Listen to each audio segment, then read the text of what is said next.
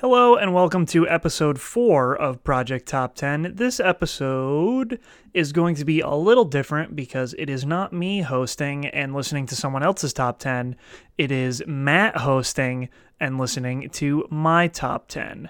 So here we go. Without further ado, it's game time.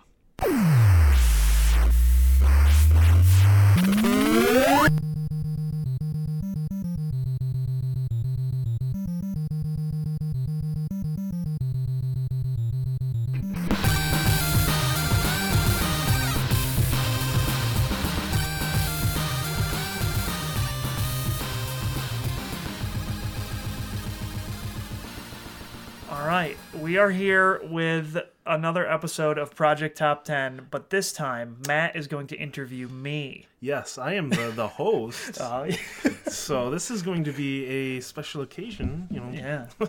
Uh, this is something I've been wanting to do for a little while, but I wanted to play a specific game before we Oh, did that. Yeah. Um, so I guess the way we start this off is we do you do some predictions. Yeah. So then I, I wrote down some predictions. Okay, here. yeah, yeah. Um, I'm not gonna name your Well, your yeah, because everybody knows already Yeah, that one. Uh, your second one, I've never really discussed like your top ten or what would Yeah, be yeah, second, but I feel like it's got to be Ocarina of Time. Oh, we will see this. Um, after that, I don't quite know, but I did write down ten games here. Oh so, shit. Okay. um, I feel like there's going to be a Mario in in in this list. Okay. I don't know if it's going to be Galaxy or Super Mario 64, but I feel like Mario will make an appearance. Okay. Uh, also, Persona. I think Persona has a good chance to make an appearance. Okay. I don't think it'll be four, so I think it'll Yeah. be three or five. Okay. I'm leaning more towards three, but I, I think five could be it. Okay. Uh, Melee, because I, I just know know you with Melee. Yeah, yeah. And then uh, a couple newer games: uh, Night in the Woods. Okay. Overwatch, Okay. uh, Inazuma Eleven. Oh, we will see that one. I, I, that uh, one I don't know. And then I, I kind of went off the board here and went with Ace Attorney. Okay, I see where you're coming from with that one. I got you. And then I was just like, I don't know a tenth one, so I wrote down Kingdom Hearts. Okay, well, I don't want to spoil it for you. That last one, I will say right out, no way. I like Kingdom Hearts as a franchise, but if I was going to make a list of 10 games, I could, in good conscience to myself, I could not do it. I think seriously though, I would probably say Mass Effect, like maybe Okay. Mass Effect Two. There you go. Okay, that is a more reasonable guess that I will take. Okay, so my 10th game, which I can't believe that I'm going to say this out loud, is The Witcher 3. Okay, I almost wrote that. yeah, so my list is kind of weird because for a very long time it was mostly like games that were like old as fuck. Right. Like it was like 10 games that came mm-hmm. out between 2005 and like 1990. Right. And recently I have like looked at that again because I used to be one of those kind of people that was like, man, old games were way better. Right. I do not think that is true now. I mean, you can go back and play some older games and you're like, wow, this didn't age as well mm-hmm. as I thought, or like this newer game did a whole bunch of new things. Right. And so, like, The Witcher is kind of like the embodiment of what I like modern games to be now. Not necessarily like people don't like the combat very much, and like I literally can't stick up for that. Like, it is Yeah, yeah. pretty terrible overall. Like, the way I fight in that game, Jumbo gets mad because I like broke the system. You can use the shielding spell Quen, Okay. and once it gets to a high enough level, no matter what hit you take, even if it does like a billion damage, it'll just break the shield and you won't take the over damage. Mm. So Quen recharges instantaneously, basically. Okay. So like you dodge and hit them with the sword until you get hit. Right. And then you're just like, oh, Quen again. And you're like invincible, mm-hmm. basically. So like that's the way I played it. But the thing that I personally like about The Witcher is the world that it creates. Like I it's so depressing and bleak right. in a way that I can really get behind. Like Geralt, I like as a character, which I feel like a lot of people don't. Um, but his whole thing for people who don't know what The Witcher is is Witchers are basically like people who their entire existence is hunting monsters, and they are literally mutants. So what happens is like people who are adult Witchers, they basically will they go around and they they kill monsters for money. But in some cases, the person won't be able to pay, So they will ask them for a pact, and usually that pact is called the Law of Surprise, and it basically means that like when you return home from this, uh, whatever wherever they are, Right. then you have to give me what was when you got home that was unexpected. In which almost every case it ends up being a child because in the world of The Witcher, like there are a whole bunch of weird like natural laws and stuff. That, Wait, wait. You have to give up your child? so if that is the first, if that is the unexpected thing that happened when you came home, and so that is in most cases, witchers are either homeless children or they are like a child that was won through this pact, basically. Okay, so then, so then, like, Geralt gets a child, and then what does he do with it? They make it into a witcher. Okay. So the way the way that it works is you go through this thing called the trial of the grasses, where basically they make you take these drugs that give the witchers their um, They're mutant. their mutant powers and most people die. Like they just straight out die these young kids and it's like the most excruciating horrific experience ever. But when they do come out of it they are basically like emotionless husks that are like superhuman. So they have like they can see in the dark they have all these reflexes that are like absurd and their only goal is to kill monsters for money basically they are that is their whole purpose except in the case of Geralt, something definitely went wrong, and they don't always say this, but he still has more emotion than he should. Because like you talk to the other ones, and you're like, well, what the fuck? This guy's like a dickhead, but th- Right. that's what they're like. Um, and it's also why they can drink their potions that like give them like buffs and stuff that would kill regular people. Like they would just die, but they have an immunity to it. And like there's always I, I don't know why, but that concept really interests me.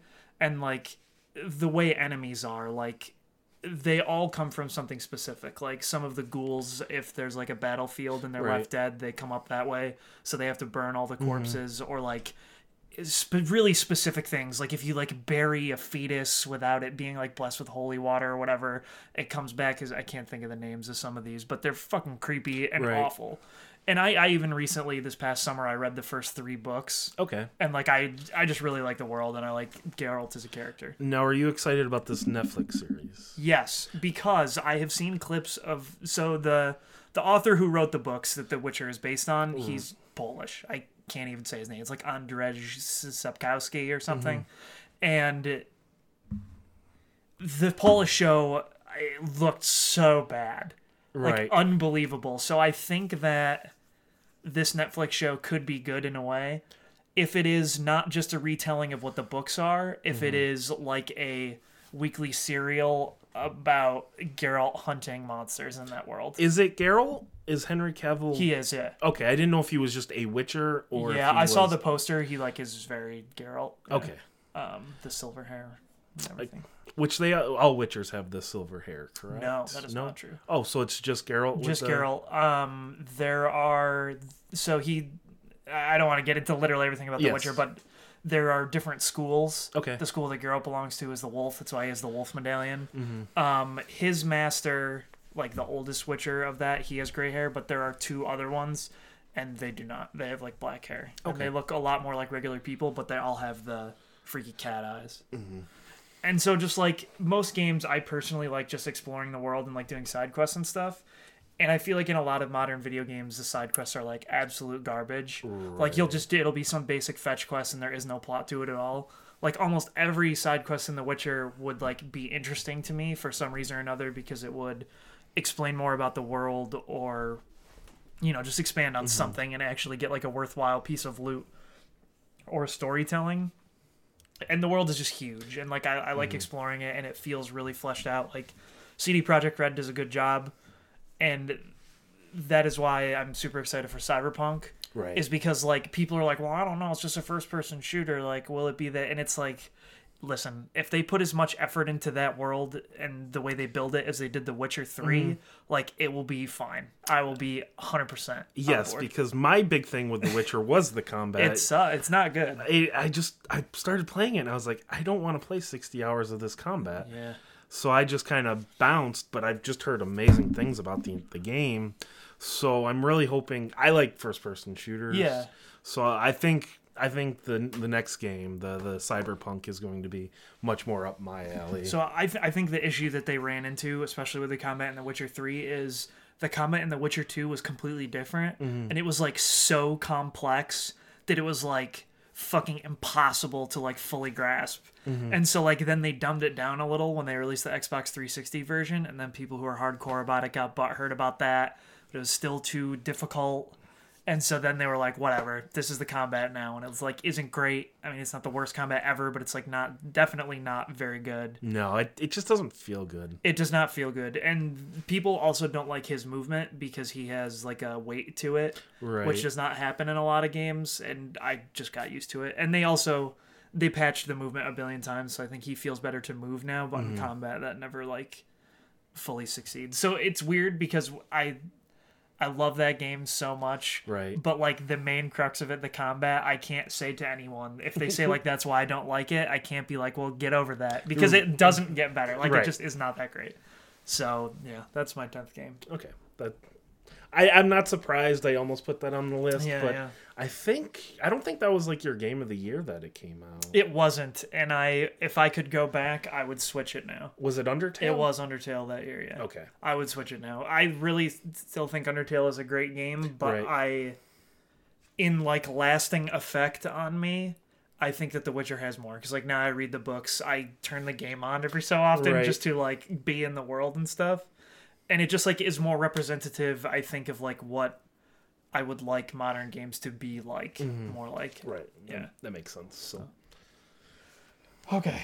Number nine, you did guess this one. It is Night in the Woods. okay. And so this is weird because I feel like a lot of the newer games are at the bottom of my list because I have not had as much time to like be like, man, this shit rules. Night in the Woods came out last year. At least The Witcher 3 came out like 2 years ago, but uh, I don't know. I I talked about it during our last game of the year thing. Like I Night in the Woods connected with me in a way that like most media doesn't. Like Mm-hmm. I personally I had some rough like mental and emotional times in college, so like I connect with Mae as a character on a level that most people probably don't. I I felt nothing. Yeah, so like I, I don't know, when you have those kinds of issues and then like you see like the basic overall problem that you had in college or whatever like come to the forefront like that. Mm. And then just like the experience of coming home from college and like talking to your friends who you've had for a really long time and like they're basically the same. And it's just like it's fucking surreal right. that it like captured it that perfectly in that game i think. And i just like i don't know there's not much to that game. It's mm. bas- it's basically like an adventure game and if the characters and the writing didn't do it for you like there is nothing else to that game. And so like i yeah i that game does everything for me right? Like it is the exact kind of story i want to hear. I still think that the ending kind of is not great. It gets a little weird and supernatural. Oh, yep, that's right. in my second playthrough i felt better about it because as you have more context going through it you see some stuff and like then it just i don't know it makes the journey slightly more important at the end or whatever but all of the characters i really like Mae Gregg angus Bea like they're all written super well um i can't wait to see what the next game they put out is Right. very- Yes, because yeah, I, I I wish that game connected with me more, but I think it's just I didn't go away to college. Yeah. So I just I had nothing to grasp onto. and she is like wickedly depressed man like it is another level that is yeah. Yes, and I just I mean I've dealt with depression, but I just couldn't connect with that character at all. Yeah. And if you just can't connect with the character then it's there's nothing else to the game yes, exactly, and and it's it's something that I think everyone should try. yeah Uh, but in you may not connect to the character, which I just for whatever reason it just didn't do it for me. and so like one of the things that i think is really amazing about night in the woods is sometimes writing in video games is like it feels so forced like oh man they're trying to make this sound good or like a teen like Mm-hmm. some of the stuff in the first season of life is strange is like oh boy It gets these people were like i know what teens are like and that is not the case and It it's is just so much worse than the prequel. Oh, is it really? Oh. Oh, boy. but like something about the way that Scott Benson and the other people who wrote for it, like they captured like what people talk like in text mm-hmm. message form. And it just like it sounds like a conversational thing, and it it's something that Donut County did also. Mm-hmm. Most of that story is actually told in text message form, anyways. But like they just feel very like genuine and true to what people talk like now. Right. Whereas like yeah, parts of Life is Strange and stuff you look at that and you're like, man, they were trying so hard and like I I feel for them in my heart. But like there's okay, the part the line from Life is Strange that always gets me is she you like go into another person's dorm room and she's like, "Man, look at that tasty plasma." And then she like talks about how she really likes the movie Final Fantasy The Spirits Within. For no one in their life has said, "Look at that tasty plasma," and also no one likes Final Fantasy: The Spirits Within. What was that line? The blazing. Oh, that you know what I'm talking about. I do. right? I can't think of what I can't think of the exact line. though. Oh, that that was the worst line in the history of video games. Some of them are just so rough, but like I really like Life is Strange, but I feel like Night in the Woods captures like what they were shooting for in games like that, where they're like really twee and stuff, and it it just works on like so many levels. Like I can't even really say a lot about it. Like it just is a good adventure game with a good story and well written characters, and like Mm-hmm.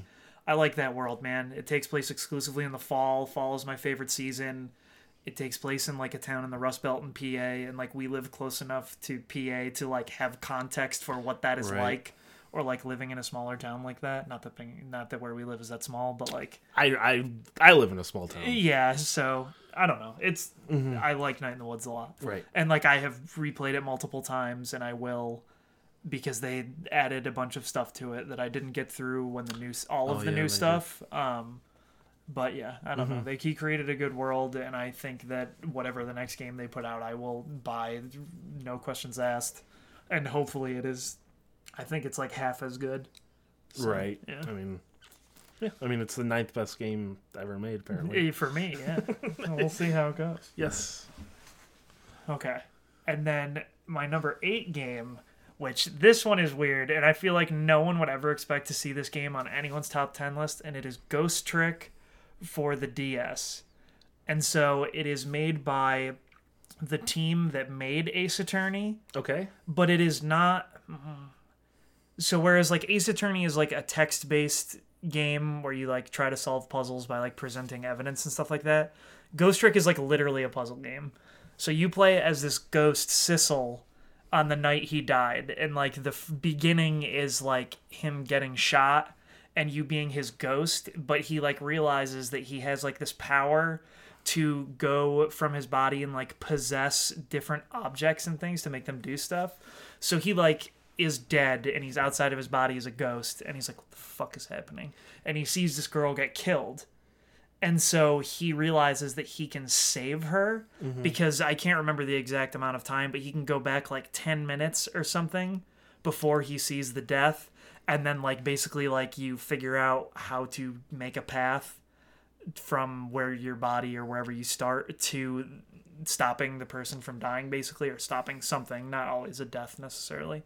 Um and so you do that and then he can like talk to this girl and i don't know. You basically just go through that night trying to figure out why he died.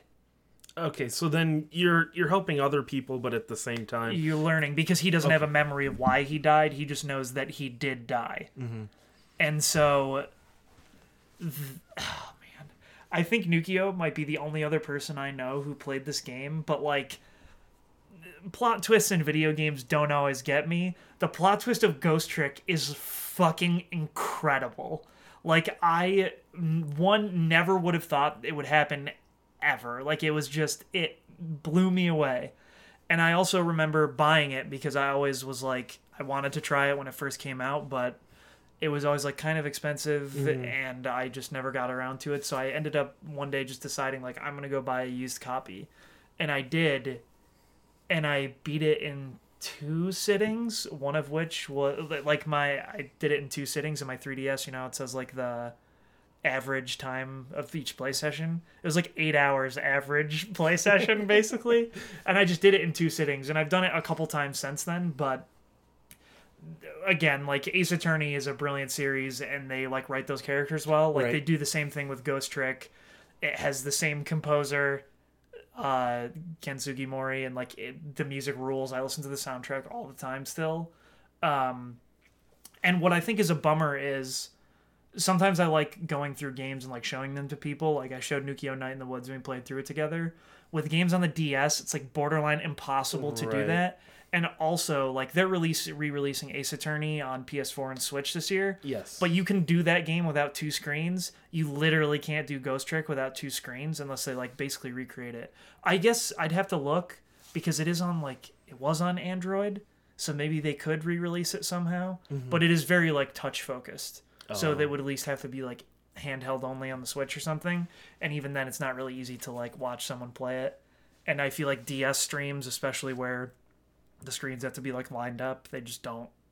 I don't know. They don't do it for me personally. I know people do videos like that, right. but it is like hard for me to like show people Ghost Trick unless I just like give them the copy of the game and I'm like, "Hey man, this is sick. and You should play it." And it is like I feel like one of those games that like it flew under literally everyone's radar and like most of the time if I say, "Man, I really like Ghost Trick," people are like, "What the fuck is that?" And that was my. I was Yeah. like, I never would have guessed this because I've never heard of I it. I think you would like Ghost Trick, so if you want, I can let you borrow it. But it is, it's probably like 12 ish hours if you go through, and if you're relatively fast at solving the puzzles. Mm-hmm. Some of them are like really difficult. Um, it's weird because it doesn't have a lot of replay value, obviously, because once you've solved the puzzle, you've Right. solved the puzzle. So it's just more like if you want to see the story again. Mm-hmm. And the ending is like made me feel so good inside. They're the ending theme I listen to all the time, and it just I don't know. It's a happy game. Oh. it's happy, Mhm. and it makes me yeah. I don't, know. It makes me feel good, which is most games are about really depressing, heinous shit. Well, I mean, people dying also not great, but you solve it. It's Yes. fine. It's good. So yeah, if you if you're never gonna play Ghost Trick, you should look up the plot twist because it's fucking crazy. All right, I'll have to look into that. And just- on on most of my forum pre- uh, presence, I Mm-hmm. use uh, a character from Ghost Trick as my icon. oh, I use a cat because I really like the way the cat looks. what forums do you spend time on? Uh, Resetera and the Giant Bomb forums Oh. and a couple others, but yeah, I use the cat from Ghost Trick as Mm-hmm. my wallpaper a lot. I used to before I used the Night in the Wood wallpaper on my phone. It was um, Ghost Trick. Mm-hmm. So, yeah. Oh, Very good, very good art, very good game. a game I never would have expected. And so then number seven, you did guess at the very end, Mass Effect Two. okay. And so, Uh, you haven't played any of the Mass Effect games, have you? Or did you try to play Andromeda? I played through Andromeda. Oh no, I did not.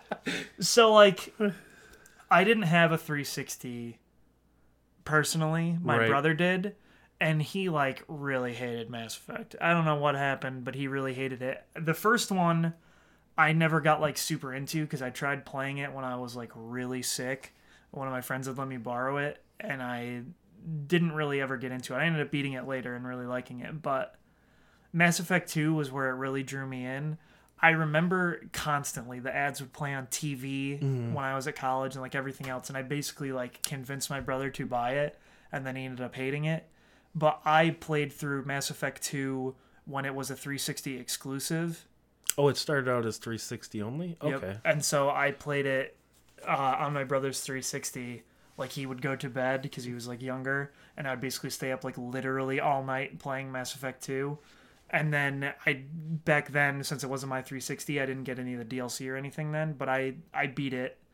Um, and I like really liked it. And then they announced that they were putting it out on PS3 Right. and again on 360 with all the DLC. And I played through that again. And then I played through it again mm-hmm. on the hardest difficulty because I wanted to get the platinum. And I did, which is crazy. Because normally, any game where they want you to beat it a second time, I will not do it. Like, because those trophies just infuriate me more. Or if it's on a harder difficulty, especially in a game like that where I care more about the story. It's like your kind of half-assed third-person shooter is like it's fine and I like these powers, but like, do I really want every enemy to be the ultimate bullet sponge? Like, not really. Right. But I like Mass Effect 2 enough where I did that. So I've beaten it, I think, up to five times now because I, I did it again. But like, I just, I don't know, man. I really like space and stuff, and I Mm. Feel like there are very few sci-fi games that like create a sci-fi universe that I like want to be a part of and care about. And I think I think that this holds true for most things. I really like things where they recruit a team of like experts to Mm-hmm. do like a job, whether it be a heist or like a suicide mission, as the case in Mass Effect 2. Like Fast Five is a sick film. You know, this is going completely off Yeah. track, but this is why I've really wanted them somebody to make a Guardians of the Galaxy game Yeah. because with those five and they could all have their different like powers and it could be like a team. Yeah, yeah. I don't know how you'd like if you want to have it like an action where you're switching between them or I don't know how exactly you'd want to do it, but like I think that could be a very good game. it could be, yeah. because it could be like Mass Effect with the space and the exploration. But yeah. And it would be really cool. Yes. Oh, But But yeah. with I just how long is Mass Effect 2? With all the uh, there was a bunch of DLC things and like Shadow Broker was pretty long.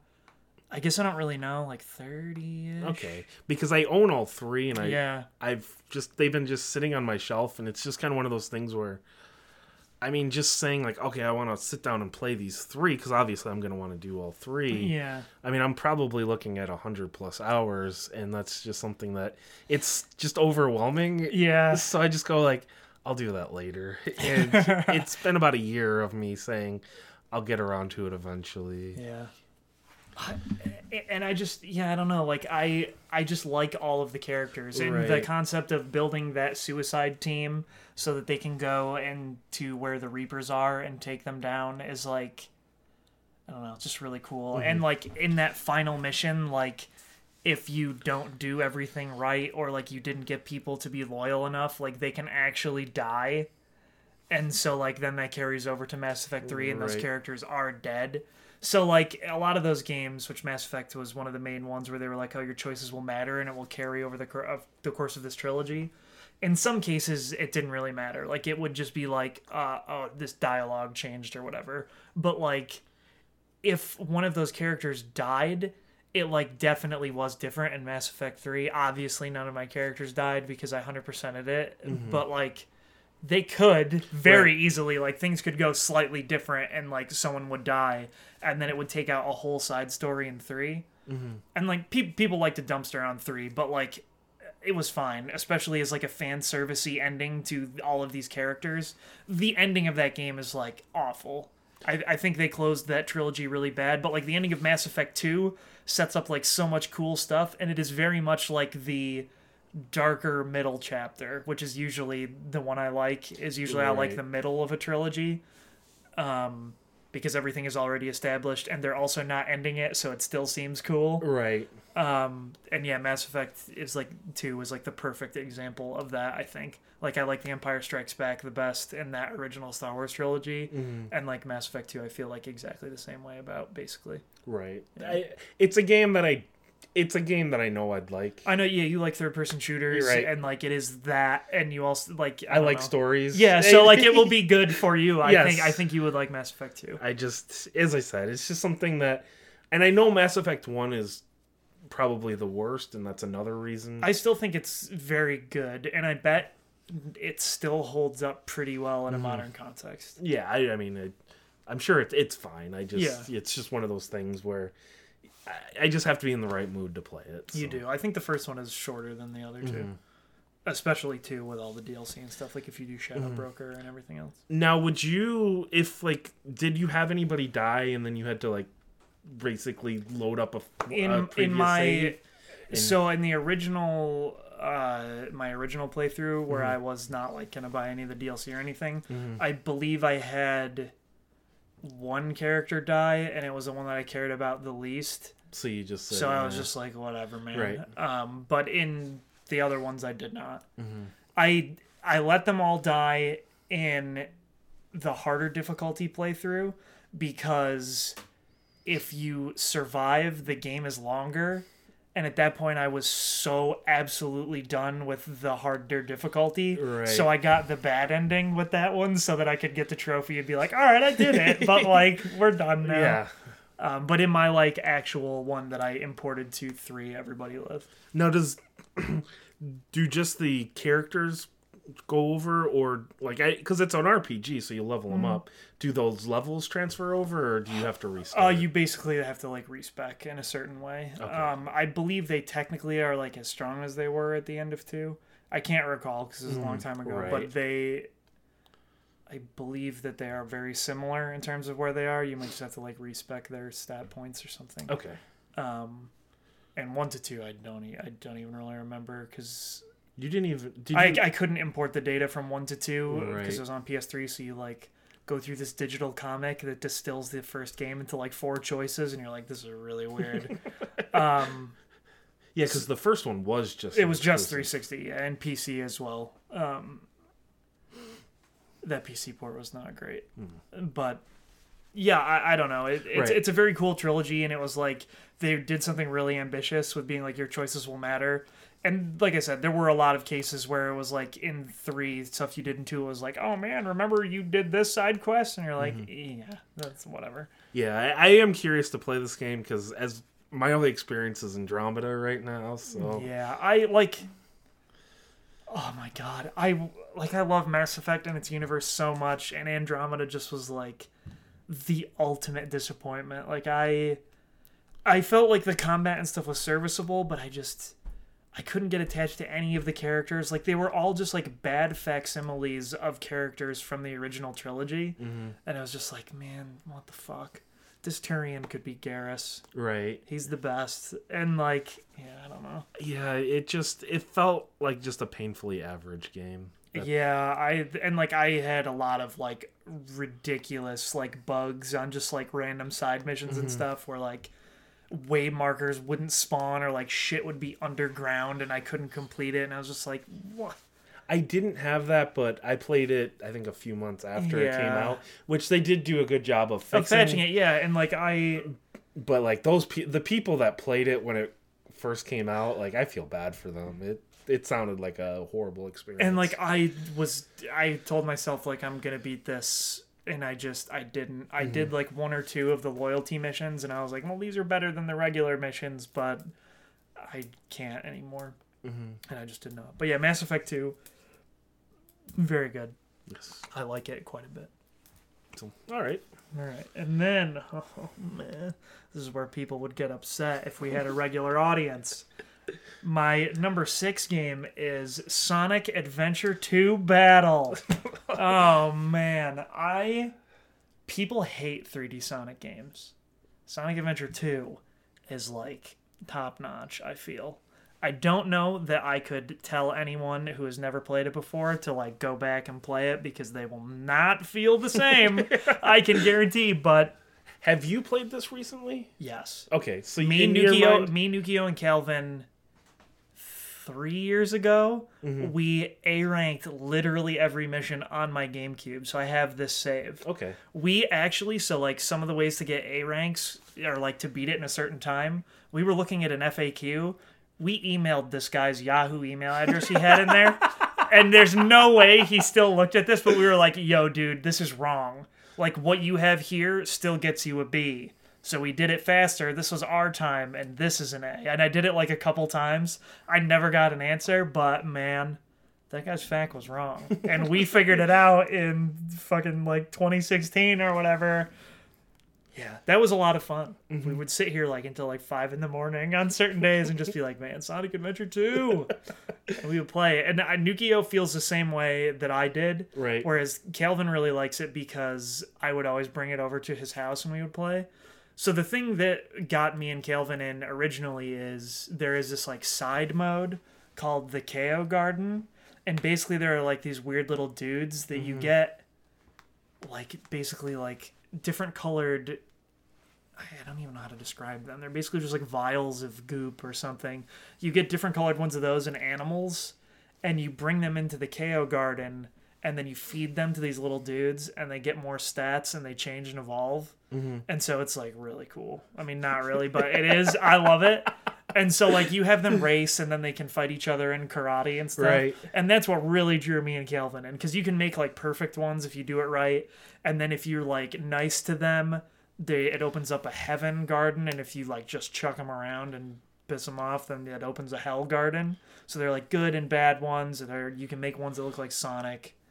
And that's what drew me and Calvin in originally. But I also uh, unironically like the game as well. Right. Like it is I think that when a lot of people think about 3D Sonic and they like talk shit about it, it is Sonic Adventure 1, Right. which like that did not age well at all. Like I didn't even like playing it when they re-released it on the GameCube. Like it was too old then.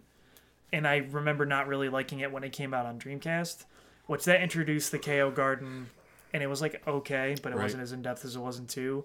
And it was Sonic Adventure 1 was more like you roam around like an overworld um, and then you go to the levels and they were not very good whereas two is just like straight levels you just go and go and it gives you like a really good sense of speed and it does have that issue where like once you hit a wall you stop and then there's no momentum but fucking sonic 3 has that too right so it just like the levels i felt personally were like very well crafted and people also give it shit for having like a super anime story where like Shadow is like the clone of Sonic and he's the evil version and the space station's gonna crash into Earth and shit. okay, that's I. Okay, that's the one with Shadow. Yeah, and, and so like yeah, it's a very over the top anime story. Man, I was like 13. It was the greatest shit on planet Earth at that time. Now, a lot of the Sonic 3D games stories are pretty anime, aren't they? Usually, yeah. So I mean, like, it, like in line with at least other Sonic games. Yeah, and I, I personally feel like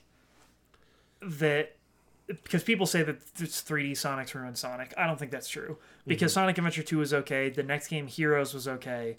It was everything after that that I felt like was just like not even close. Like they didn't. Tr- tr- I mean, that's kind of shitty to say, but it feels like they didn't try as hard or they were trying different things that didn't work out, but constantly over and over. Um, because like there is a very big difference between Sonic Adventure 2 and then Sonic Forces, right? Like Sonic Forces is an objectively terrible garbage game. Like it took like me 3 hours on a stream to beat and like no part of playing it was good. Um but Sonic Adventure 2 like I enjoy the mechanics of it.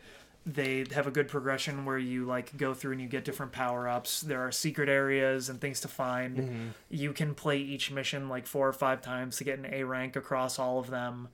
Um, yeah, I don't know. There's just a bunch of weird secret stuff. Like, so the the reason I picked Sonic Adventure 2 Battle is that's the one that was re-released on the GameCube. Okay. Um, and it was like the first GameCube game I got, literally. Like I got a GameCube for my birthday, and I think I was in sixth grade, and I got Sonic Adventure 2 as the first game that I bought for it, and like I wanted that forever because I, I, which is weird. I don't know why that was the one that I had picked in my head and thought was really cool, but I, I did like it then, and like I introduced it to a lot of my friends. And they all also really liked it then, maybe because I just talked about it so much. Right. But I don't know. I have a lot of like really fond memories of like playing Sonic Adventure 2. I still listen to some of the like really garbagey pop music that Crush 40 put out for it. Like the first level of Sonic Adventure 2 where Sonic was captured by the military and then he breaks off the helicopter and he tears off the wing and uses it as a surfboard. So for the first part of the first level is Sonic surfboarding down this hill in City Escape. City Escape is a dope jam. That level rules. It's a great opening to a video game. Um, I don't know. It's mm-hmm. not. It's not actually a great game. I don't think, but I personally have like a lot of attachment to it. Right. Overall. Hmm, well, sweet. Yeah. Yeah. Okay. And then number five, which this is the only game on this list that I have never beaten. So normally I will especially for game of the year, I give myself the rule that you have to have beaten the game for Right. it to happen. So my number five game was it five? I think it is. Yeah, five is Earthbound. Oh. And the reason the reason for this is I feel like Earthbound. I played it at a very young age, and it was it informed most of my taste in like life in general, like what I like in movies and media, and like kind of in a sense like what I think is like funny as well. Earthbound is a fucking weird game. Like it's really quirky, and it is one of the only JRPGs that like is modern mm-hmm. which is weird. I feel like a lot of RPGs either are like super future or they are like medieval-ish, like high fantasy stuff. Right. But Earthbound is just like fucking when it came out in the 90s, like it was that. right. There are cars on the streets. The stores are a drugstore, a hamburger joint, and just like stuff like that. You use phones at a hotel to call your dad to save. You like tell him a story. You there are pay phones. You take money out of ATM machines. Like it, it is just like it's a very modern game for its time. And like actually I have an entire book. It's the size of a textbook about the translation uh, that the one fucking dude did of Earthbound and how he did it because it's like lauded as like one of the best localizations of all time. Oh wow. and he had to like figure out like a lot of stuff to Right. translate. And he just did a good job. And like it is very quirky and weird. You play as a psychic kid and he like meets other psychic kids basically and they are trying to defeat this evil alien overlord named Gigos Gygos however the fuck you want to say it. Um and it's, it's just really weird Right. and it is like a kind of unique battle system. I mean, like it's still turn based, but you don't see your character. Like it's just like as if it was like a first person view of the enemy, and then the background is all like fucking weird and crazy and psychedelic all the time. And there's some weird things like if you heal fast enough, like your health is on like a ticker. So like if you heal fast enough before it ticks down to zero, you can still live and stuff like that. okay, so it's always is it always ticking down or is it just in the battle it's ticking? Down? just in the battle. So like it'll be there and then like an enemy hits you for 30 damage. Mm-hmm. It will like go down kind of quickly but not like instantaneously like you would just lose Oh. health in most games. So like sometimes if something does a killing blow, like there will be this like extra noise and it'll, it'll shake, but if you heal in time, you can still live Okay, so you you have a chance to not to like save yourself from, from a killing blow. Yeah, Okay. basically. So like sometimes it's just like impossible to do, but it is a cool touch. right. It's just weird. You go to an arcade, you fight a gang, you meet the fake Blues Brothers. It, it is just like it's a really weird game, and I personally have never beaten it. Is there a reason you've never beaten it? So I always used to rent it from Video King, Oh. and I have played the final boss because the save, one of the saves on that cartridge was someone was at the final boss, but they were too weak to beat the final boss, so I've never seen the ending. Um, but me personally, when I first started renting it, I couldn't read very well, so I like once I did learn how to read more, I would be able to get farther and farther. But as you're renting it, like it's a pretty long game, especially Right. when you're a younger kid. And I never like got there. I got like over halfway, and then when I started playing games on emulators, I got the farthest I had ever gotten. And then Ben accidentally saved over my save somehow, when he was at my house. And I remember fucking being so angry. Like, I couldn't handle it. And there was, like, no way for me to recover the save. right. So I never beat it then either. Um, I've played, like, at least halfway through it, like, a million times. I bought the cartridge. Like, I got it for Christmas a couple years ago yes. and now I am the farthest I have ever been in it. Mm-hmm. But for some reason, something just distracted me from it, and I, I never did. Um, Did you put that on your the the SNES Classic or no? it's on the SNES Classic in the U.S. Okay, it is. It was. It was not in Japan, and people were like Oh. fucking losing their minds about it. Um, but yeah, that one is originally on the SNES Classic, so I could also play it on there. Right. They actually put it out on the GBA and the Wii U, which was like a big deal because some of the music is like sounds like it's the Beatles. Mm-hmm. So they thought, and like there's people who are literally just the Blues Brothers basically. So they thought they were gonna get sued, but they figured out how to do whatever and put it out. I was gonna say I thought they added it to the the store on the Wii U. They did. Okay. Uh, So there are so there are ways, uh, tons of ways Yeah. you could play it. Um, I, I- and I don't really know why. Like I should end up beating it sometime, but it doesn't really matter. Like I still I know that I like it, and whatever Right. the last third of it is, I will probably still enjoy anyways. Um, and yeah, like it informed most of my tastes in games and everything else, and so it's just like I don't know. I've always loved that game, and I probably always will, even if I don't ever end up beating it Right. but I've played most of the way through it like 10, 15 times. I just never actually get to the end, Mm-hmm. which is I don't know. It's fine. Right. I like it. No, I mean it's I mean it, it's understandable. Yeah, yeah. So I can't believe Ben fucking overwrote that save. oh, that was unbelievable.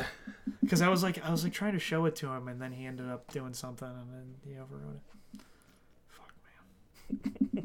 Shit was insane. All right, so we're getting up there now.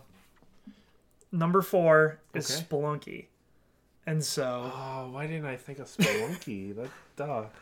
I have talked about Spelunky over the course of these podcasts, which I did one of my first podcasts. It was literally about Spelunky. Right. I used to stream it like every day. I don't know what it was because I didn't come to it until later. I, fuck, I even read Derek Yu's book that he wrote about making Spelunky. Like I, I came to it later, and it was probably when Patrick started streaming it on Giant Bomb Right. and it like i was just like man maybe i should give this a shot and i just like fell in love with every aspect of it it is such a simple game but there is like so much to it like it has like a very high skill ceiling and there are so many secrets and stuff and it is one of the first games where i feel like you like have to learn like you can be good at it by default, but you eventually have to like learn things. Like I, I if you go ever go back and listen to that podcast, I talk about it a lot. Like you have to learn that always be carrying something like a rock or an arrow. It doesn't matter what it is because you can set off the traps. Never just fall off any ledge before dropping an item off of it. Things like that. How far you can fall, like what every item does, and those are things that you just learn over the course of time and even how to like access secret levels and things. Like it is a very simple game. You run, you jump, you can whip, you throw ropes or throw bombs. Mm-hmm. And that's it. And sometimes if you get like a weapon or something, you can push square to use that. But there's not a lot to it. And it is it was probably the game that set off the roguelike craze that we are living in now where like every fucking game is a roguelike and people are kind of over it now, but I don't want to get into the semantics, but most of those games that come out now are roguelites, where they are not actually roguelikes because you get like incremental progress right. towards your next thing. People will try to say that Spelunky isn't one because you can unlock the shortcuts, but you can't actually like beat Spelunky using the shortcuts. You have to like you go from the beginning and everything in the world reacts the same as you do. So like if you get hit with a bomb, you die or you get hurt. Same thing happens to the shopkeepers, like they can pick up the items and they can shoot you with them. They can get hurt by enemies like everything in the world basically follows the same laws more or less, which is what the original game Rogue was like, which Derek Yu's book describes a lot of that stuff. And I, I don't know, there's just something about it being so simple and it just it, it works well. Um Spelunky 2 is fucking coming out, man. Yes, I, I can't is- I can't wait. Did E- they have a release date or no? 2019. So next year, Yeah. game of the year next year. Yeah, for sure. but but I uh, I I hadn't heard this until the other day. The other game we're working on, UFO 50, he said should come out this year, but just on PC. Oh, okay. and then it's probably going to get delayed. But if it doesn't, then next year they will port it to consoles if it does well enough. Um, Well, you'll just get it for PC. yeah, I will. He, but he is like a. He's such a nice guy. Right. Like if you watch the Noclip documentary where Danny talks to Derek Yu about Spelunky, like he's just fucking happy, man. And he like he loved making that game. Like he tried so hard. There are like beta versions of Spelunky that he was putting up on his like fucking indie website that he ran. And like he would get feedback from people and like change things based on that. But he like he just actually gave a shit about his Right. game in a way that a lot of developers don't. Um and I'm so like I'm so glad for him that it blew up in the way it did right. which I think that reason was because it was one of the first like Xbox Live Arcade summer games. So they always made a big deal about those. It's just one of the first Xbox Live Arcade games, period, I think. Right. Um, so people were like, oh, I might as well try this service or whatever and do it.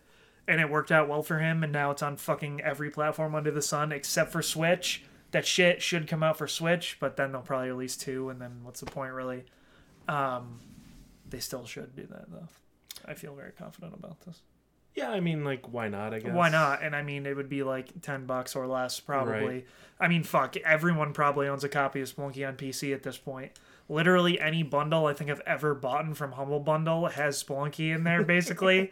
and like fucking, I bought it originally. Me personally, I bought it on Vita when it was on sale for a dollar, and that was cross buy with PS4. So oh. like, you can get Spelunky for super Right. cheap, and if you don't end up liking it, it's not like a huge loss. But yeah, I oh man, it is like such good game design. It is Right. absolutely insane.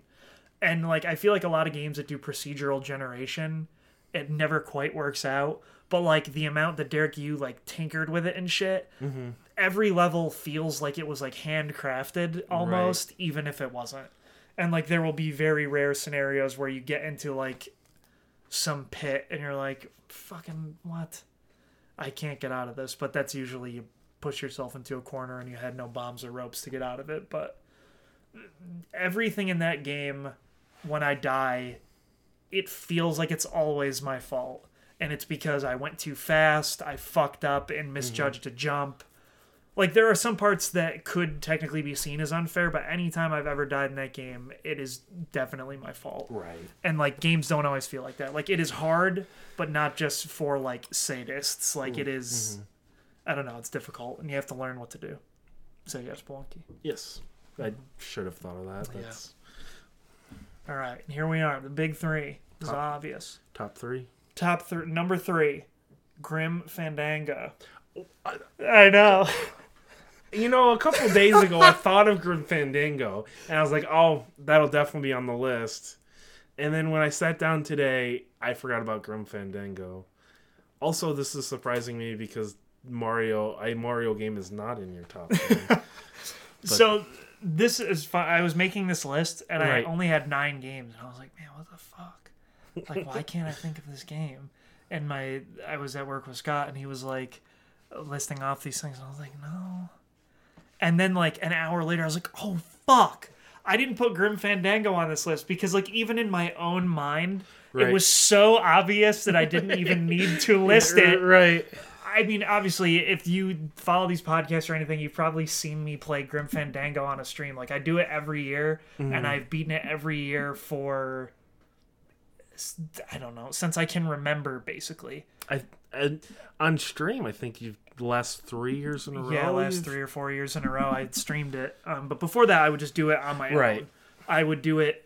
I would try to do it every Day of the Dead because Grim Fandango takes place on the Day of the Dead. Um, and now I usually I stream it on or around Extra Life, Right. Uh, just as like a pre-stream thing for it because I enjoy playing it and it's a good like. It will be at this time every year, so I can just say, yeah, hey, I did it. Um,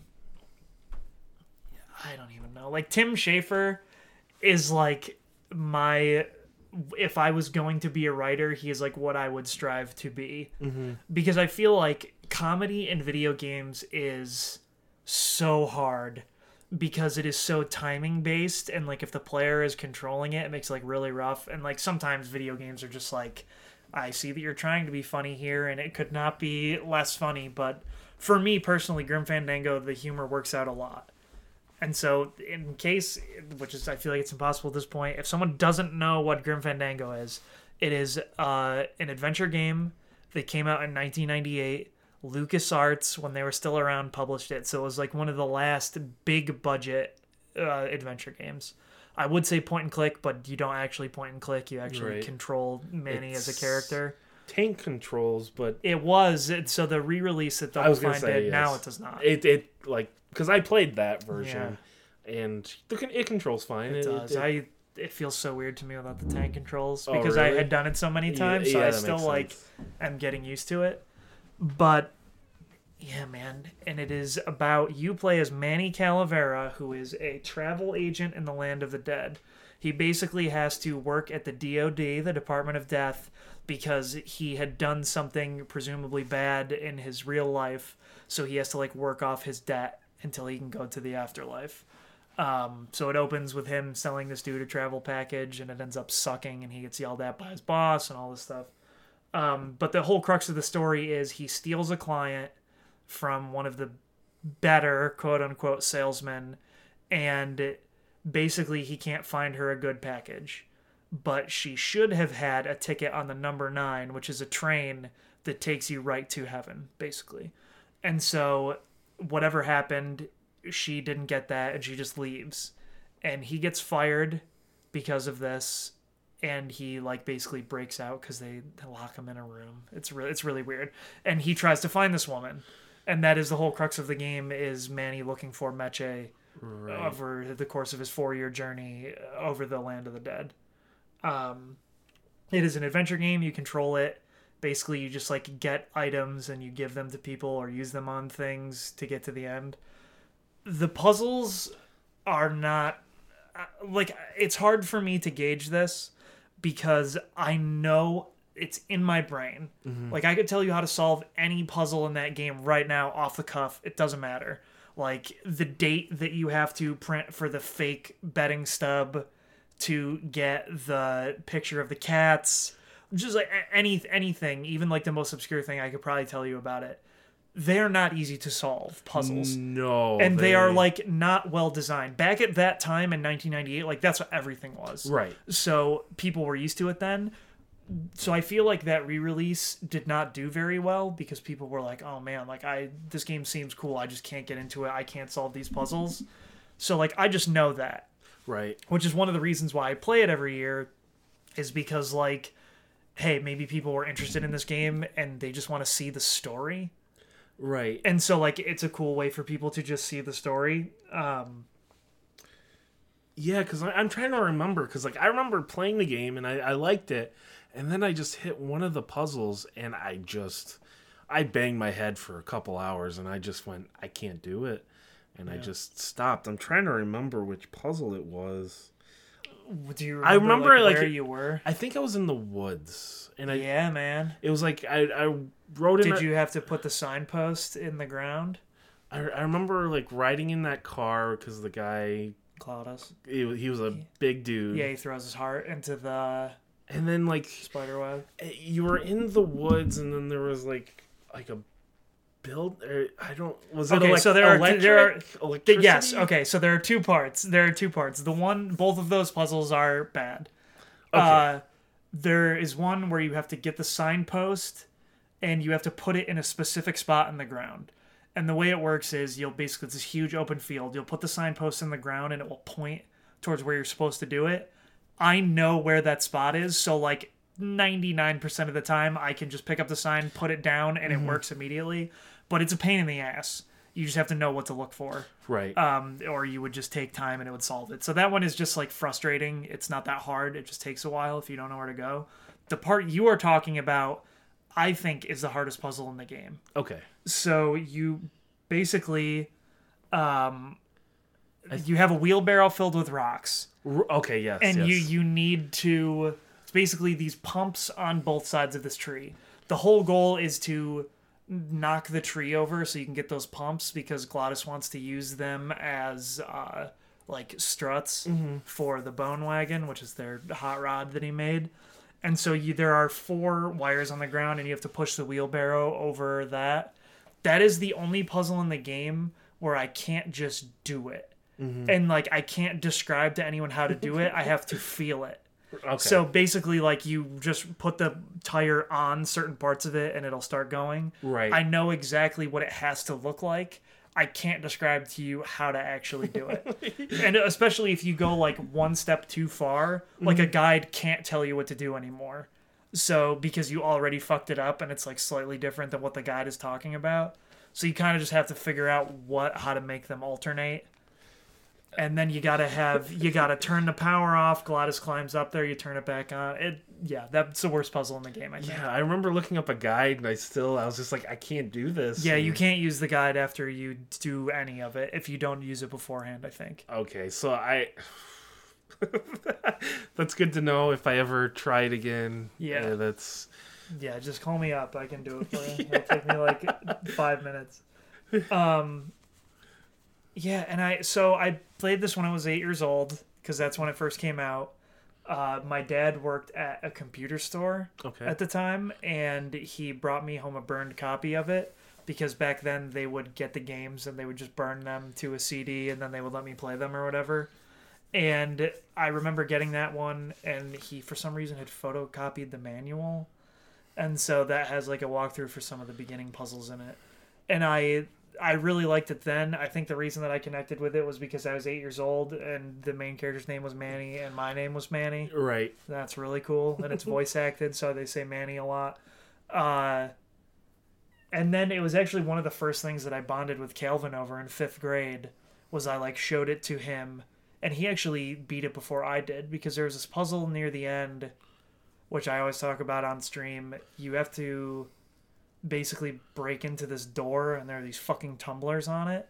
And I always thought that I was doing it right, even using a guide, and I could never get it to happen. And Calvin actually figured out how to do it, and then I figured out how to do it since then, and I can do it every time now. But for some reason, that puzzle like really was breaking my young mind, so I didn't end up beating it until like a year or two after I had it. Um, but I would play up to that point over Right. and over again, like just keep going. And yeah, now I can do it, no questions asked. Man, that impresses me that eight year old Manny figured out how to do that puzzle. yeah, but eight year old Manny also would have sat there for fucking 12 hours straight to figure that out if he had to. Like, that's why I feel like kids in like the modern era, like, they're not going to know any of this shit. Like, a lot of games now, like, remove puzzles or like they have toggles, like in fucking Spider Man, to turn off the puzzles or whatever. Not that those are like puzzle puzzles right. but um it just yeah like games don't really have that stuff anymore and that game was definitely not going to fucking tell you how to solve that puzzle Right. i mean like he'll give you hints and stuff but never just like directly be like look shithead you've been fucking this up for an hour take this to this mm-hmm. then you can move on See, that's what I really like about the, the, the new Tomb Raider games. The puzzles are like top notch. yeah They the puzzles are very well done, and so, and I I had it set up so like it didn't really give me any hints for the puzzles and and the the tombs themselves, which we'll talk about this next week. But Yeah. the tombs themselves, there's like nine tombs that the puzzles are very difficult. So the, those games still are out there. It's just I, I don't think they're as popular. No, yeah, but I feel like most people, especially kids that are like coming up right now that are like 8 to 10, like they're not going to have these games that we No. had with these puzzles. Like even like Breath of the Wild, I guess is like the closest thing recently, but even then like the puzzles are not like the Ocarina of Time or Link to the Past Right. where like we were like 8 or 9 years old or even younger and just like banging our head against this thing until we were like I fucking did it. Uh, looking back, like some of the they're terrible puzzles in A Link to the Past. It dep- I think they're fine. I, there's one that I always think of, like where you have to shoot the eyeball of like a statue. I just know to shoot the eyeball. but, Same, like, like, I I feel so weird when I stream through Grim Fandango because like sometimes people will be watching and they'll be like, "How did you know to do that?" And I was like, "Look, man, I don't know. right. I've been fucking doing this for like fucking 20 years, Yes. literally. Like I just I know what to do. I know how to access most of the conversations." And one of the things that I liked about streaming it was I would find new conversations and like weird random things because when I was younger, I didn't know because it's a keyboard. I didn't know that there was a button that you could push to have him observe things. So you could like have him point at like a door and just be like observe that and he'll say something about the door or like the person which sometimes could have helped you with the puzzles in a lot of cases but i didn't know that. Right. so it was a couple years ago i realized that with the console release i like oh fuck. So much dialogue i've never heard before and you just look through it. Some of it rules. Like uh, in Rubacava if you do that to the moon he'll say a poem and if you're near uh, velasco he will say the poem with you. It's like one of my favorite moments in that game now and just like stuff like that i would find new shit every year. Now i think i have tapped out. I think i have seen everything in it now but i don't know i still enjoy it. It's a good Right. story. It's like if you're watching your favorite movie like it takes it used to take me like 12 hours. It takes me like six or less now mm-hmm. even if i listen to a lot of the dialogue right? And sometimes i don't listen to certain side conversations but yeah i don't know right. it's just like watching a slightly long, like as if I was watching two movies in a row, basically. And it just like it makes me, it's like comfort food, basically. Like I just I know how to do everything. I like the story. The characters are funny. Mm-hmm. It's cool. And the culture around the Day of the Dead, I always thought was fascinating, and that's a Is it is it the game that you've probably played through the most? hundred percent. I Yeah, many many times, especially because you can do it in such a short amount of time. right. Um. It's a bummer that it's not like a good game to speedrun because then it's just like you skip through all the dialogue And in the console version, there was a bug where you could get right from the first room to Mhm. the ending through like some weird glitch. So it would take like 30 seconds or something.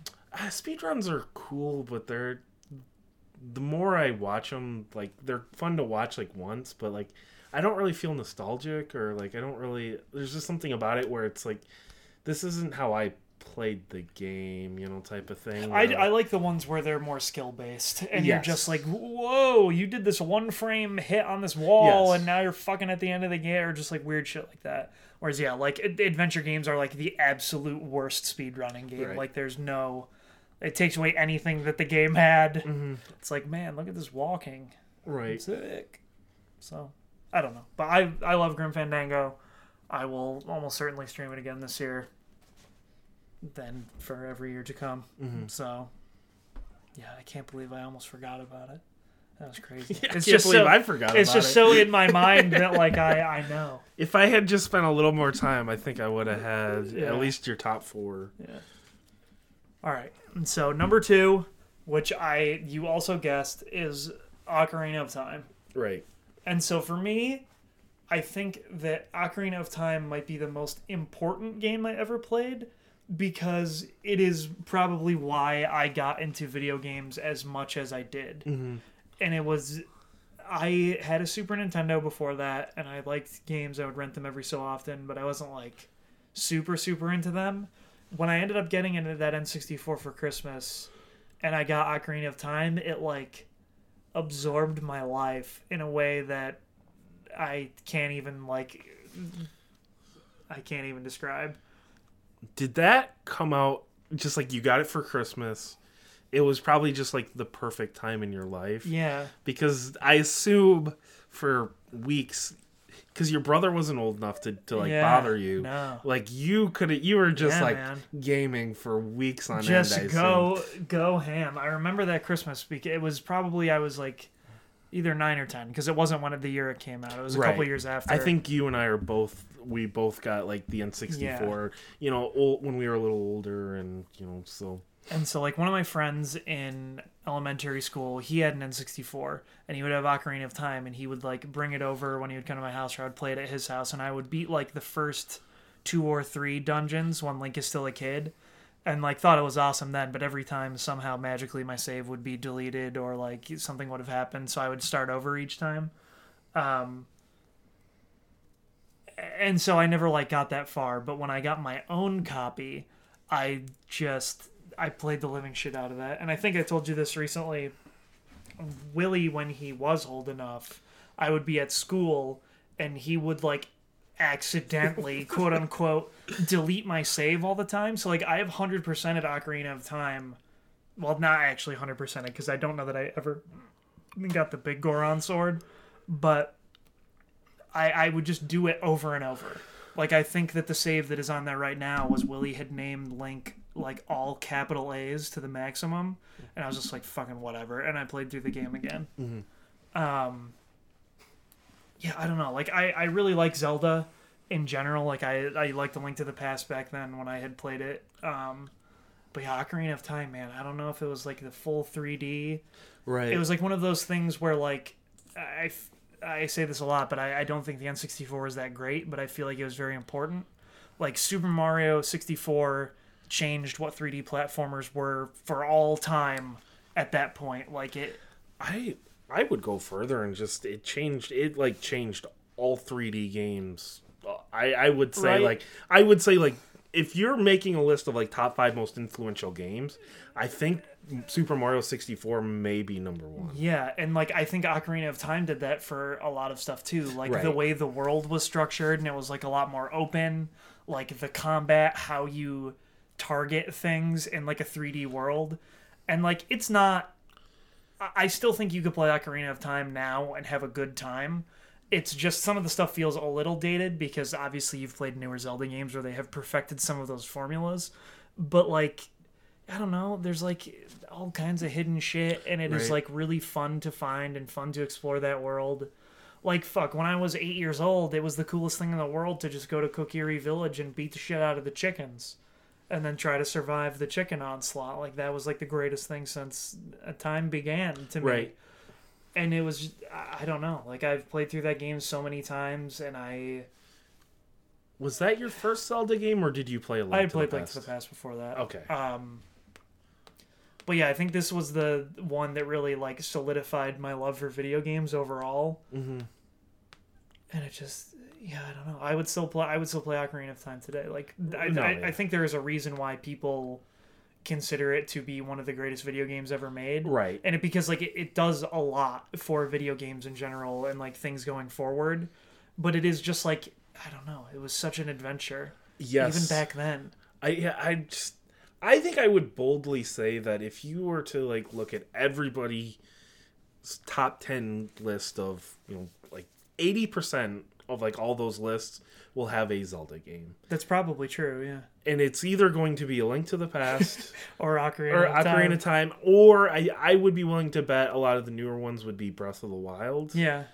and maybe a couple Wind Wakers, but I mean like it would primarily be A Link Tho- to the yeah, Past those two. or Ocarina. Yeah, and like I people I I don't Right. argue with people when they're like, "Well, I think A Link to the Past is Right, the best Zelda game." It's like, "Well, yeah, man." Mhm. It's like splitting hairs at that point. Like Right. they're they're both like top-notch Zelda games and some of the best games ever made period. Right. But I think that like it depends on when you came to those two games specifically and whether or not you played them a lot when you were a kid. Yes, where for me, I think my biggest issue with Ocarina is I played A Link to the Past so much.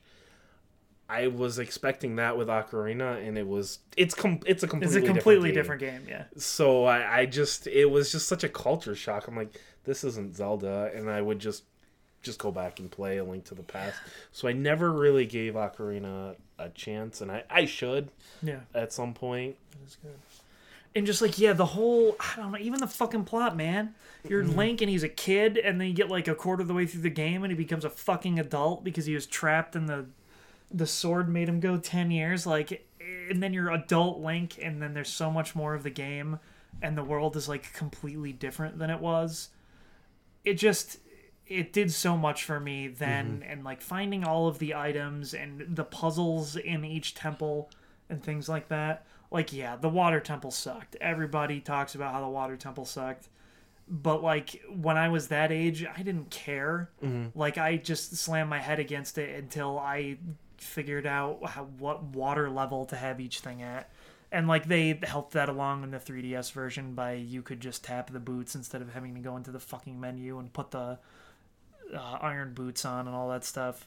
But e- even with that temple, I still think that it is like incredible. Right. Like games don't come out like that anymore. I mean, like I guess Breath of the Wild is uh, technically like some weird example, but like it was such an expansive game and it was just like so surprising all the time. And I guess that was before the internet got like super prolific. So it wasn't like I was like seeing all this coverage about Ocarina of Right. Time. Like maybe I had had an issue or two of Nintendo Power that talked about it, but like everything back then felt like a mystery.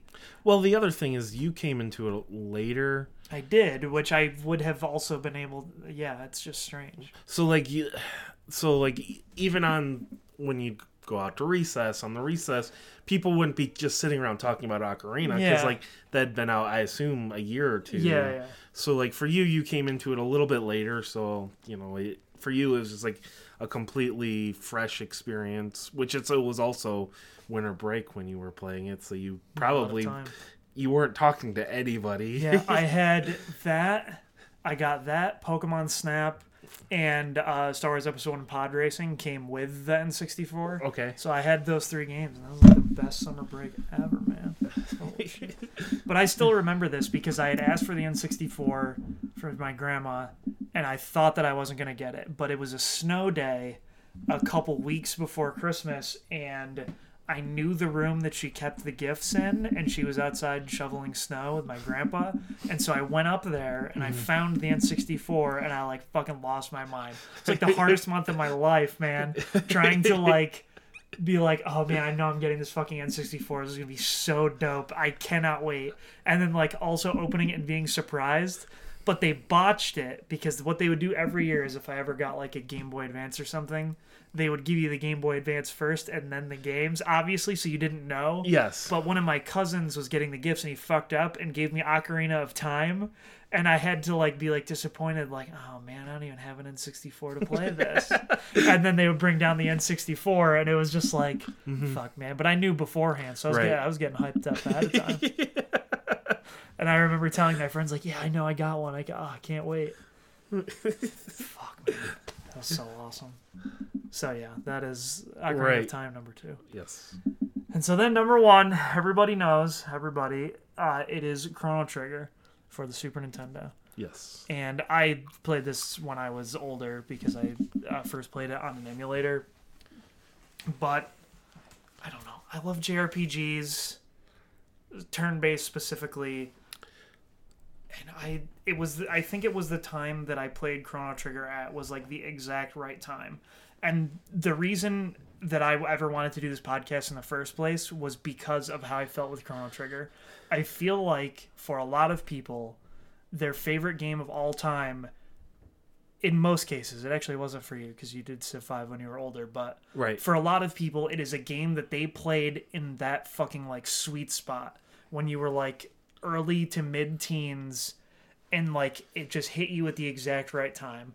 Like for Nukio, it was uh, Star Ocean Till the End of Time. For me, it was Chrono Trigger. For Willie, it was Marvel. Right. And like all of those games, all three of those, like we had played those in the same like age range and like the golden age of like when you could just fucking play games all day and there were no consequences to anything really. See, for me, the big thing is like I had more time back then, but like I lived with my grandma, Yeah. so we did. I didn't really go out and buy games much, and she didn't really take me to like to Yeah, rent yeah. games. So like I feel like for me, like I'm at the perfect age now. Now, yeah. because I actually I have a lot of free time. Yeah. and I have more money to. To yeah, to spend it on, which like on, that is right. why like now I feel like in some cases games feel slightly less special to me now is because it's like I have enough disposable income where I can buy most of the games that I want to get. So then it's like not like oh shit, like this is the one game I'm gonna play forever, or like this is what I'm gonna be playing for months. But also Chrono Trigger, I originally played on an emulator, so it wasn't like that then either Yes. I didn't pay for it then. Uh, but yeah, I, I don't know what it was, and this was another game that me and Calvin really bonded over. And it just I, I like all the characters. Like Magus is probably my favorite video game character of all time because of his like motivation and like his plot arc that he goes through and stuff. And it's just it's it's weird too because that game is expansive in a way that is crazy. Like there are all of the different time periods that you go through and they had designed different dialogue and characters for each of those time periods.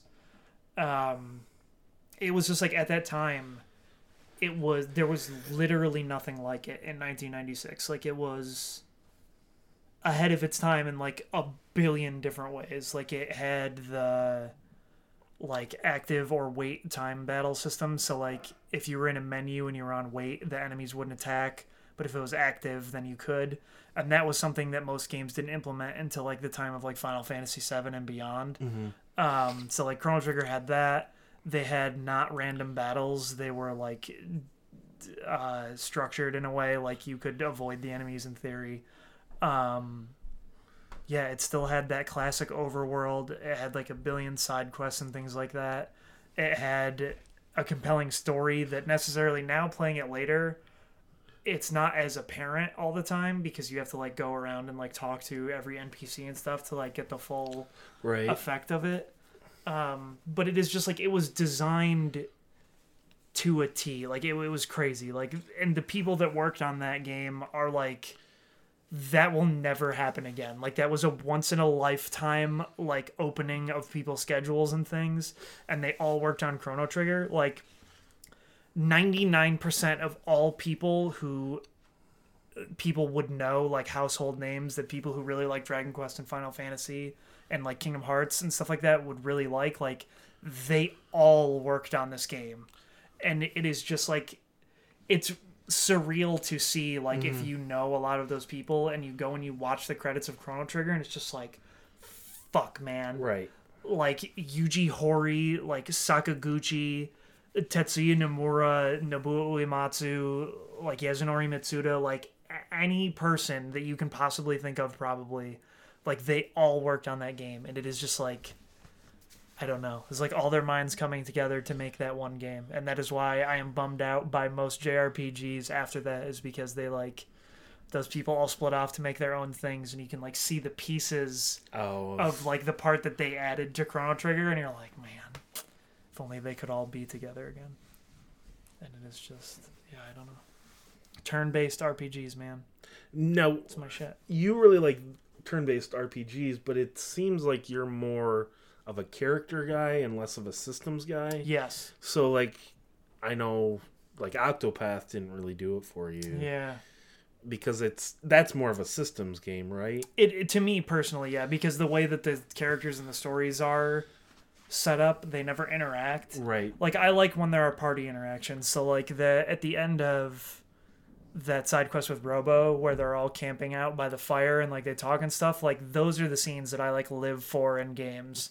And Octopath just literally does not have that. Right, where you're playing Dragon Quest now. And it is like like you, it is much more of a character. you go to campsites and they're all sitting around the mm-hmm. campsite and you can talk to them and they'll talk about like their life or something that has happened recently in the story and fuck man i got to the credits last night and then they introduced the whole new 40 hour plot This shit's crazy Okay, so you're done, but you're not done. i'm not done oh man that shit's cr- it's so fucking crazy i can't wait to play the rest of dragon quest. I like i knew that people said like man i feel like the part after the credits should be mandatory. Like they should not have shown the credits. They were not kidding. It is next level shit. Mm-hmm. and i oh man. But yeah chrono trigger is Right, getting very, back to s- similar similar like that in that way and that like i i just i always enjoyed the time that i had with it and i have also beaten that like more times than i can count not as many times as grim fandango because it's quite a bit longer but just in general like i know how to do a lot of those side quests so much so that i like lose track of the order and things like that and like most of the bosses they have like mechanics that you would normally have to like poke at right. to figure out how you're supposed to kill them. But in 99 out of 10 cases, like I know the exact strategy to kill them.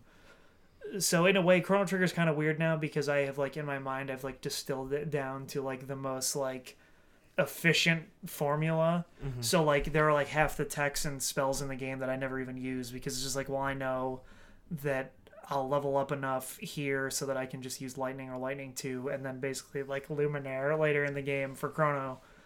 And like yeah Yeah, I mean it hits with with those special games. It kind of hits a point where you you can just turn your brain off and just play, Mm-hmm. and there's just something very special about that. You know, like it's nice to have new experiences, but it's also nice to just have those those moments and those days where you can just kind of you just know what you're doing and Yeah. you can just turn your brain off and just just be happy. You know, just genuinely happy. And I assume that's yeah Like which is with- that's usually how I feel about playing Chrono Trigger Right, which we had have just been going through that probably what the last four or five weeks. yeah for sure and, you know, it's an enjoyable game. Like, Yeah. I mean, turn-based wise, I mean, it's a very fun JRPG. Mm-hmm. Yeah, man.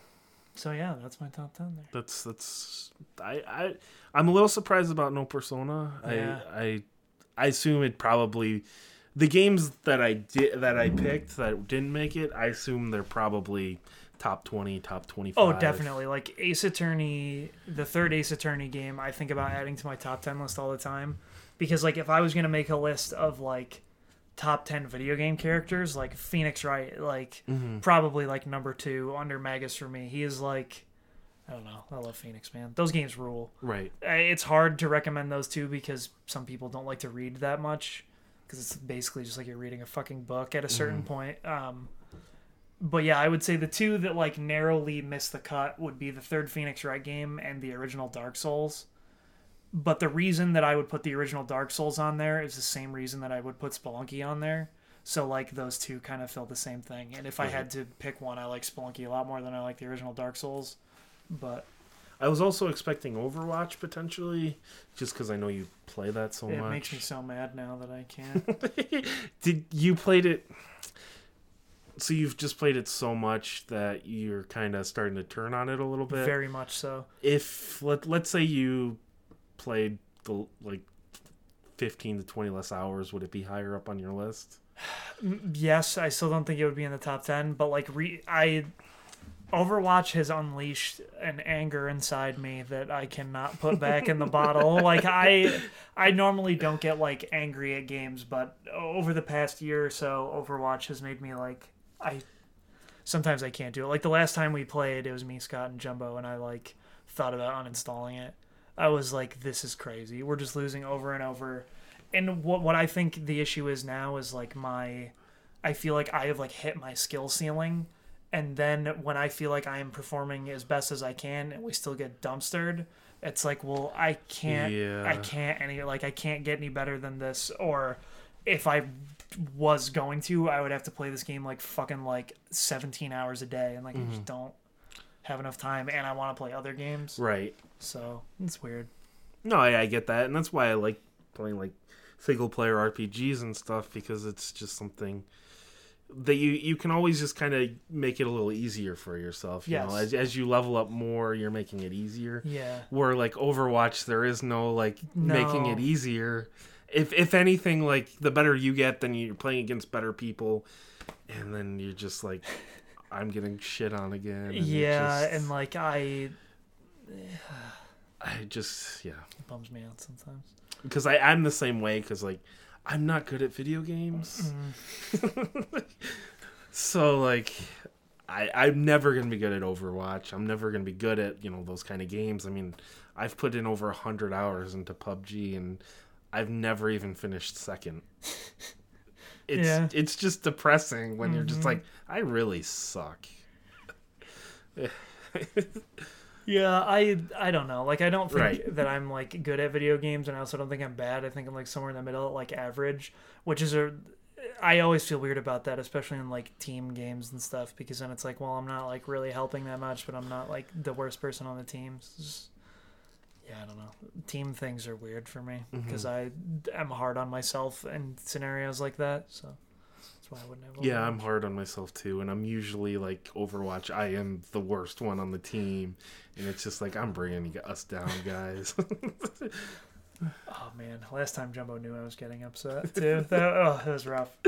yeah, So with that, that that is my top ten. Um, I don't know when the next one of these will be, but I have been yelling at Scott constantly to think of his fucking games. He has 5 hmm I know what most of those are. He just needs to think. I don't care if it's random. Just make it up. It's fine. Justin can probably whip one up. Justin can probably whip one up, and I know that Gary has been working on his as Okay. well. He is at seven. I have faith that he will be done soon. I don't understand. Like, it's not that hard to make a list. I it depends on who you are, I think. Because if you really want it to like I think about this all the time. Right. So like I have it on lock. Like if I I could have thought of 7 out of these 10 games like off the cuff just listing them Mm-hmm. to you and then think a little bit more about the other ones, but like I think about this a lot. Right. So like if it's in Gary's case, I would assume that he is trying to make it be like meaningful and like he's also older than we are. So he's Yes. like thinking about like what games meant to him and he's probably played a lot of games too so like if you, it's something that you don't think about a lot i can see it being hard to figure out Mm-hmm. and in scott's case he just is not figuring out the other five because he's lazy and i i also respect that right. but i think gary is really trying to figure it out and i Hey, uh, right. i think his list will be dope because I, I can't wait to hear what he says in all scenarios same with scott because fuck Final Fantasy VII, man. But it's gonna be on there. Well, we can't wait to have that discussion. Uh, and so with that, that'll do it for us here. Uh, as always, the theme song is "Sting Operation" by Anamanaguchi, and we will catch you guys on Friday. Well, I put that whenever I put it out Saturday. I don't remember. You- we'll, we'll be recording a podcast October 5th, I believe. Yes. Which is the same day that Mario Party comes out, Oh yeah. and also Assassin's Creed. So well, neither one of us is gonna have that, right?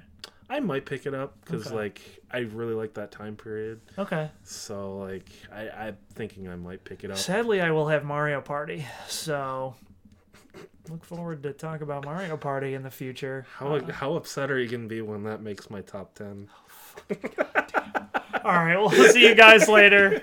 Peace out. You'll see ya.